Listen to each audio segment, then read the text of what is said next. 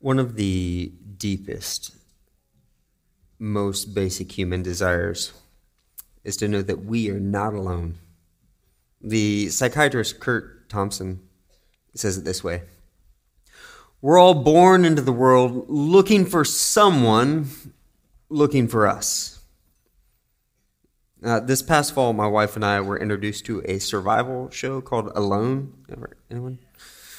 Uh, the setup's what you'd expect. Like these elite survivalists are dropped in the middle of nowhere. Um, they have to figure out how to survive alone in the wild with only like a handful of items. I think they get 10 items or something. And whoever stays out there the longest wins half a million dollars. If you're familiar with like the rule of threes, you know, you can um, survive three minutes without breathing, three hours in a harsh environment, uh, three days without water, then you can kind of imagine what the first few like four or five episodes are like. You throw in some grizzly bears, you got a show, right? Um, but then around episode five or so in the season, things change. You begin to realize that food, water, shelter, that's not what this show is about. This show is about being alone. It is testing their ability to endure the torture of being alone. So, six, seven weeks alone, these tough, smart survivalists start coming undone. I mean, you see like these people weeping and confessing and melting down like one after the other, one by one. And whoever can endure that the longest wins. So I'm sitting there watching this with my wife, and my theological training kicks in. I can't help it. I'm like, that, that's what hell looks like. I mean, that is the textbook definition of hell. It, it's about separation. That's what makes hell hell separation from God and from others. It's the torture of being utterly alone. And conversely, that's what makes heaven heaven. Uh, it's not the streets of gold or the endless pina coladas or whatever you might be imagining. It's being united with God and with others. That's what makes heaven heaven. Now, sure, we all need food, clothing, shelter. But even if we meet all of these needs luxuriously, a person will come undone if they feel like they're utterly alone. In some ways, this is the story of American suburbia, right? We lavishly meet our physical needs while we sit back and watch each other come undone one after the next after the next. So we are all born into the world looking for someone, looking for us and because this desire is so deep in us, and because we so need to be known by another, for this reason, it's also one of our greatest fears. To be known is to be vulnerable. To be known is to open yourself up to being hurt. Uh, in the words of that great theologian Adam Levine, if I showed you my flaws, if I couldn't be strong, tell me honestly, Will you love me the same? Skiddly dong dong dong dang. Yeah. This is the dilemma. I have this deep need to be known. I need to be known. I need to share my life with others, but I'm afraid what might happen if you were to know the real me. And so I have this dilemma like, I'm not sure which is worse the pain of isolation or the pain of rejection. And at Christmas, the gospel writers, they help us name this deep desire, which reveals this great fear. Uh, Matthew, he says, what we're looking for is Emmanuel, God with us. And Mark, he speaks of God himself tearing through the separation between heaven and earth, coming after us. And Luke tells the story of God coming after us in a baby named Jesus. And John, John pulls out this image from the Old Testament, and he says, In Jesus, God took on flesh and he tabernacled with us. So the tabernacle was this tent used to symbolize the presence of God in the Old Testament among his people. Numbers chapter 2, an entire chapter of the Bible, is dedicated to how the Israelites were to camp around this tent as they made their journey to the promised land. That this symbol of God's presence was literally to be in the center of their lives as they traveled to the promised land. That's where God wants to live. In the middle of everything on your journey to the promised land. That's where he wants to be. And John says, that's it. That's what Jesus is. The Christmas message, at least according to John, is, is that if I would just receive him, if I would let down my guard, if I would be vulnerable and receive this gift of Jesus coming after me, wanting to live, join me in the journey, in Jesus, my deep desire is quenched, my deep fear is calmed. I am not alone. He knows everything about me. He will not reject me, and never will he leave me or forsake me. That's the promise of Christmas. That's the idea. That's how God is, is tabernacling with us, Him joining us on our journey, how that's supposed to change us from the inside out.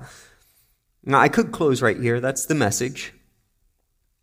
But I thought it might be helpful to not just tell you, but to actually show you, to show you what it means for God to tabernacle, to join us on the journey. Which brings us to our text for tonight. It's John chapter 4. It's not a very Christmassy story. No wise men, no shepherds. Jesus isn't even a baby in this story. But if you listen in, you will hear a Christmas message. You will hear that the one you are looking for is looking for you. So, John chapter 4, uh, here's the setup. Jesus and his disciples, they're down south in Judea, the Jewish region of Judea, and they're going north to the Jewish region of Galilee. And we read in the Gospel of John chapter 4, starting in verse 4. Now he, Jesus, had to go through Samaria. That between these two Jewish regions was Samaria, which was full of Samaritans. Um, the Jews and the Samaritans had this long standing disdain for one another for hundreds of years. They just hated each other. The Jewish sentiment of Jesus' day was popularly um, seen in a common prayer that the Pharisees, this group of Jews, used to pray. Weekly, they would pray this prayer. Dear God, and it went something like this. I don't know the first part. It was like, Dear God, thank you for this day. Thank you for the food you give me. Uh, please forgive me of my sins. And may no Samaritan be raised in the resurrection. May none of them make it into heaven. Amen. That is hatred, my friends.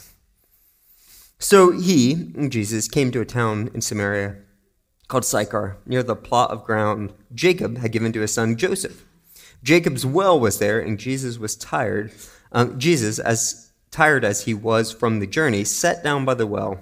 It was about noon. So picture it they're walking on this ancient road, extremely well-known road that goes from south to north, and it's called the Way of the Patriarchs. It's the same road that like Abraham, Isaac, Jacob would have walked, and it's about noon, and it's reaching the uh, noon, so midday sun, Mediterranean world, hot, dry. This is the time where you, you run to the shade, you, you eat something, and you kind of siesta, you take a nap or something. Jesus stops off at this well that just happens to be the very well that the patriarch Jacob himself dug. When a Samaritan woman came to draw water, Jesus said to her, Will you give me a drink of water? His disciples had gone into town, into town to buy food. So here's the setup Jesus, who's been walking the way of the patriarchs, stops by a well dug by, the, by a patriarch, and a woman walks up. The question What do patriarchs do at wells? Pick up women. I'm not joking. Um, the local well was apparently like the ancient Near Eastern version of Tinder. Where did Isaac meet Rebecca? Where did Jacob meet Rachel? Where does Moses meet Zipporah? A well, a well, a well. Now, a while back, um, Jenny and I were at the grocery store, just the two of us. We're in the produce aisle. And uh, I go over to like the arugula or something like that. And just then, this like smoldering Latino man comes up to my wife holding an avocado and says, in the sexiest way you can say something in the produce aisle. Hey, do you know if these avocados are ripe? And he's like squeezing the avocado. My wife is blushing. I'm like, hey, Rico Suave! I'm standing right here. Drop the avocado. I'm buying them all. That's what this feels like. This woman walks up to this well, and Jesus asks, Can you give me a drink of water? The Samaritan woman said to him, You're a Jew, and I'm a Samaritan woman. How can you ask me for a drink? For the Jews do not associate with Samaritans. She's like, If you knew who I really am, you'd have nothing to do with me. You wouldn't be talking to me right now. And right now, you've got to just understand how wildly uncomfortable this whole circum this whole situation is. Uh, first, we're standing at Jacob's well, which makes the whole thing feel like a meat market, and then Jesus is talking to a Samaritan woman, which is breaking like every social standard norm they have back then. And then, worst of all, the New Testament scholar Gerald Gerard Broussard says it this way, and, and I'm going to have to quote this to you. It says the only reason a Jewish man might speak with a non Jewish woman in public was to solicit her for things that shall not be mentioned at a Christmas Eve service. I added the last part, but you get the idea. So this whole scene is incredibly awkward, and I don't know. Um, I don't want to read too much into it, but do, do you know what time of day it is? What what time did they show up? Noon, about about noon. So to this day, if you were to go to the like the villages in Africa where they still go out and get their water at the well and bring it home, when do they go? When do they go? Do they go in the heat of the day? No, they go in the morning. In fact, this is still in many parts of Africa. You'll go there, you'll see the women from the village go out to the well and bring it back in the morning. It's this big social event. A few years ago, um, I went on a mission trip and I was in Malawi, southern Africa. And I decide I'm to go for a run. You know, first thing in the morning sounds fun. So I'm going for a jog and I'm jogging by and I see the local well and there's this big group of young women standing there drawing the, the water from the well. And, um, and as I go by, they all start like whistling at me and saying suggestive things like, hey, baby, you want to run by my place? And um, I was like, wow, this whole thing is biblical. But this woman, she didn't go in the morning she goes in the heat of the day when no other woman would show up. So is she avoiding the other women? Is she not welcome? Is she not invited? Like, why is she there at noon? The whole thing, something is off. Jesus answered her, If you knew the gift of God and who it is that asks you for a drink, you would have asked him, and he would have given you living water. She says, If you knew who, who you were speaking to, if you knew who I really am, you would have nothing to do with me. And Jesus says, If you knew who I really am, then you'd be asking me questions. And with that, Jesus, like, he turns the whole conversation on its head. Like, she assumes that he's talking about his physical desires, but he points to her deep desires. He points to this thing called living water. Now, living water here could literally be a reference to like flowing water, stream water, fresh water that you drink. But in this arid world, it had become very popular to use as a metaphor for life itself, that thing without which you cannot survive. Your very deepest desires. It's what makes you you. It's the living water. That's why you're alive. That's who you are. But all this seems to slip right past the woman. She says to him, Sir, the woman uh, said, you have nothing to draw with, and the well is deep. Where can you get this living water? Are you greater than our father Jacob, who gave us the well and drank from it himself, as did his sons and his livestock? Jesus answered, Everyone who drinks this water will be thirsty again. But whoever drinks the water I give them will never thirst. Indeed, the water that I give them will become in them a spring of water welling up to eternal life. He says you're looking to the wrong things to satisfy your desires. So get this the, the opposite of living water is not dead water, it's salt water. Isn't it funny that someone could be out in the middle of the ocean, literally floating on trillions of gallons of water, and die of thirst? Die of thirst. Salt water, the more you drink it, the more the thirstier you become. The more you drink it, the thirstier you become. Isn't that like a perfect image of people who try to satisfy their desires with the wrong things? Isn't that an almost perfect picture of our consumeristic world? Are you thirsty? Are you not satisfied? Go to this school, get this job, buy this house, have this experience, marry this person, buy this, buy this, do this. And so we do, we do it, and we, we drink it up, and we do it again and again and again. But the more you drink, the thirstier you become. The woman said to him, Sir, give me this water so I won't get thirsty and have to keep coming here to draw water. She, she's not getting it. She's still talking about water. But Jesus, he wants to point this out. So he points to her deeper thirst here. Watch what he does. He says, He told her, Go, call your husband and come back. I have no husband, she replied. Jesus said to her, You are right when you say you have no husband. The fact is, you have had five husbands, and the man you now have is not your husband. What you have just said is quite true. So she's sitting there thinking, if you really knew who I am, you'd have nothing to do with me. And Jesus stops her and says, I do know everything. I know why you show up to the well at noon. I know why you've gone from man to man to man. I know you're looking for something, for someone, for something to fill that emptiness, to satisfy the thirst. I know what you're looking for. I know that you're looking for someone looking for you. I know everything about you. Sir, the woman said, I can see that you're a prophet. Our ancestors worshipped on this mountain, but you, Jews claim that the place we must worship is in Jerusalem. So she, the, is she asking, like, she asks, she turns and asks this theological question. Is it a sincere theological question, or is she just trying to change the subject right now? Can't be quite sure. But it's a good question. The Samaritan said, the presence of God, if you want to do life with God, you got to go to Mount uh, Gerizim. But the Jews said it's Mount Moriah in Jerusalem. And there's this disagreement that's been raging for a hundred years. And she asked, what's the right answer? Woman, Jesus replied, Believe me, a time is coming when you will worship the Father neither on this mountain nor in Jerusalem. You Samaritans worship what you do not know.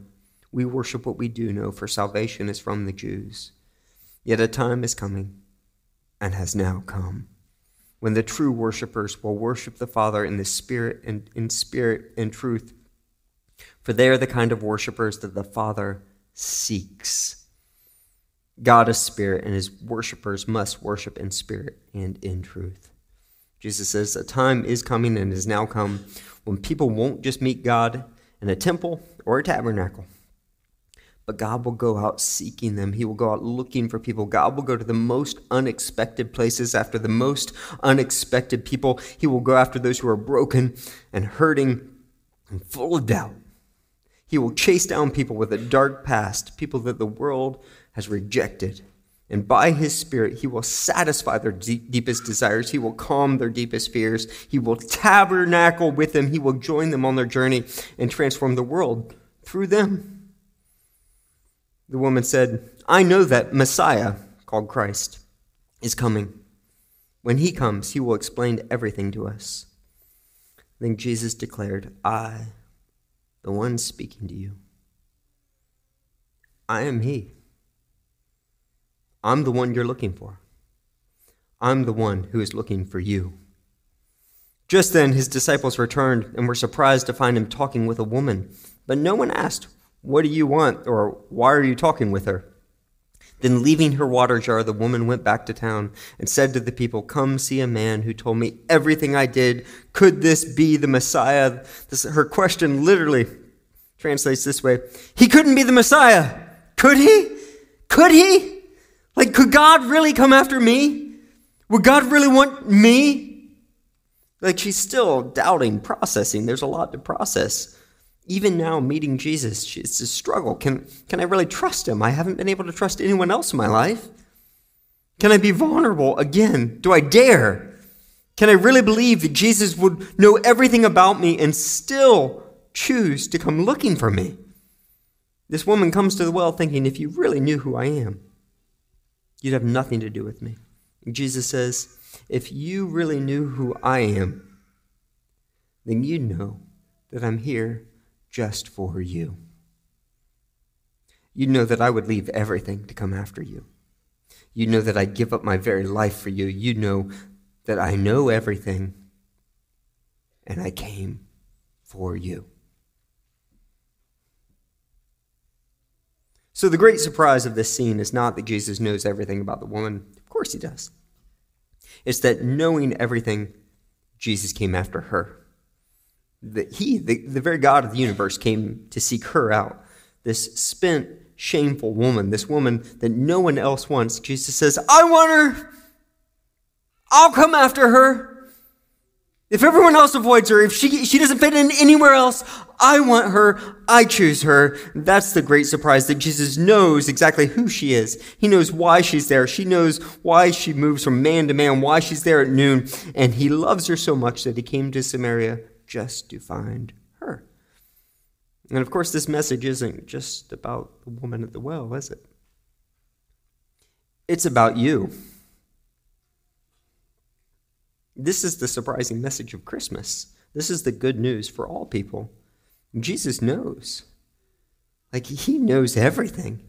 He knows what you've done, and he knows what's been done to you. He knows your shame. He knows why you chase after what you chase after. He knows why you drink all that salt water. He knows your protective mechanisms that you put up. He knows your worries and your wounds, and He knows your doubts. He knows, and He came here just for you. For God so loved the world that He sent His only Son. But God demonstrated His love for us in this that while we were yet sinners, Christ died for us. He knew, and He knew that it would cost Him His very life, and yet He showed up anyways and to those who receive him, he promises to tabernacle with them, to join them on their journey, to make sure that they know that they will never be alone, never forsaken. He is God with us. But he won't force himself on us. Love cannot be forced, it can only be received. You see, we are all born into the world looking for someone looking for us. And on Christmas Eve, if you listen, you can hear Jesus whisper over your deep desires, over your deep fears. I am the one you're looking for. I am the one who's looking for you.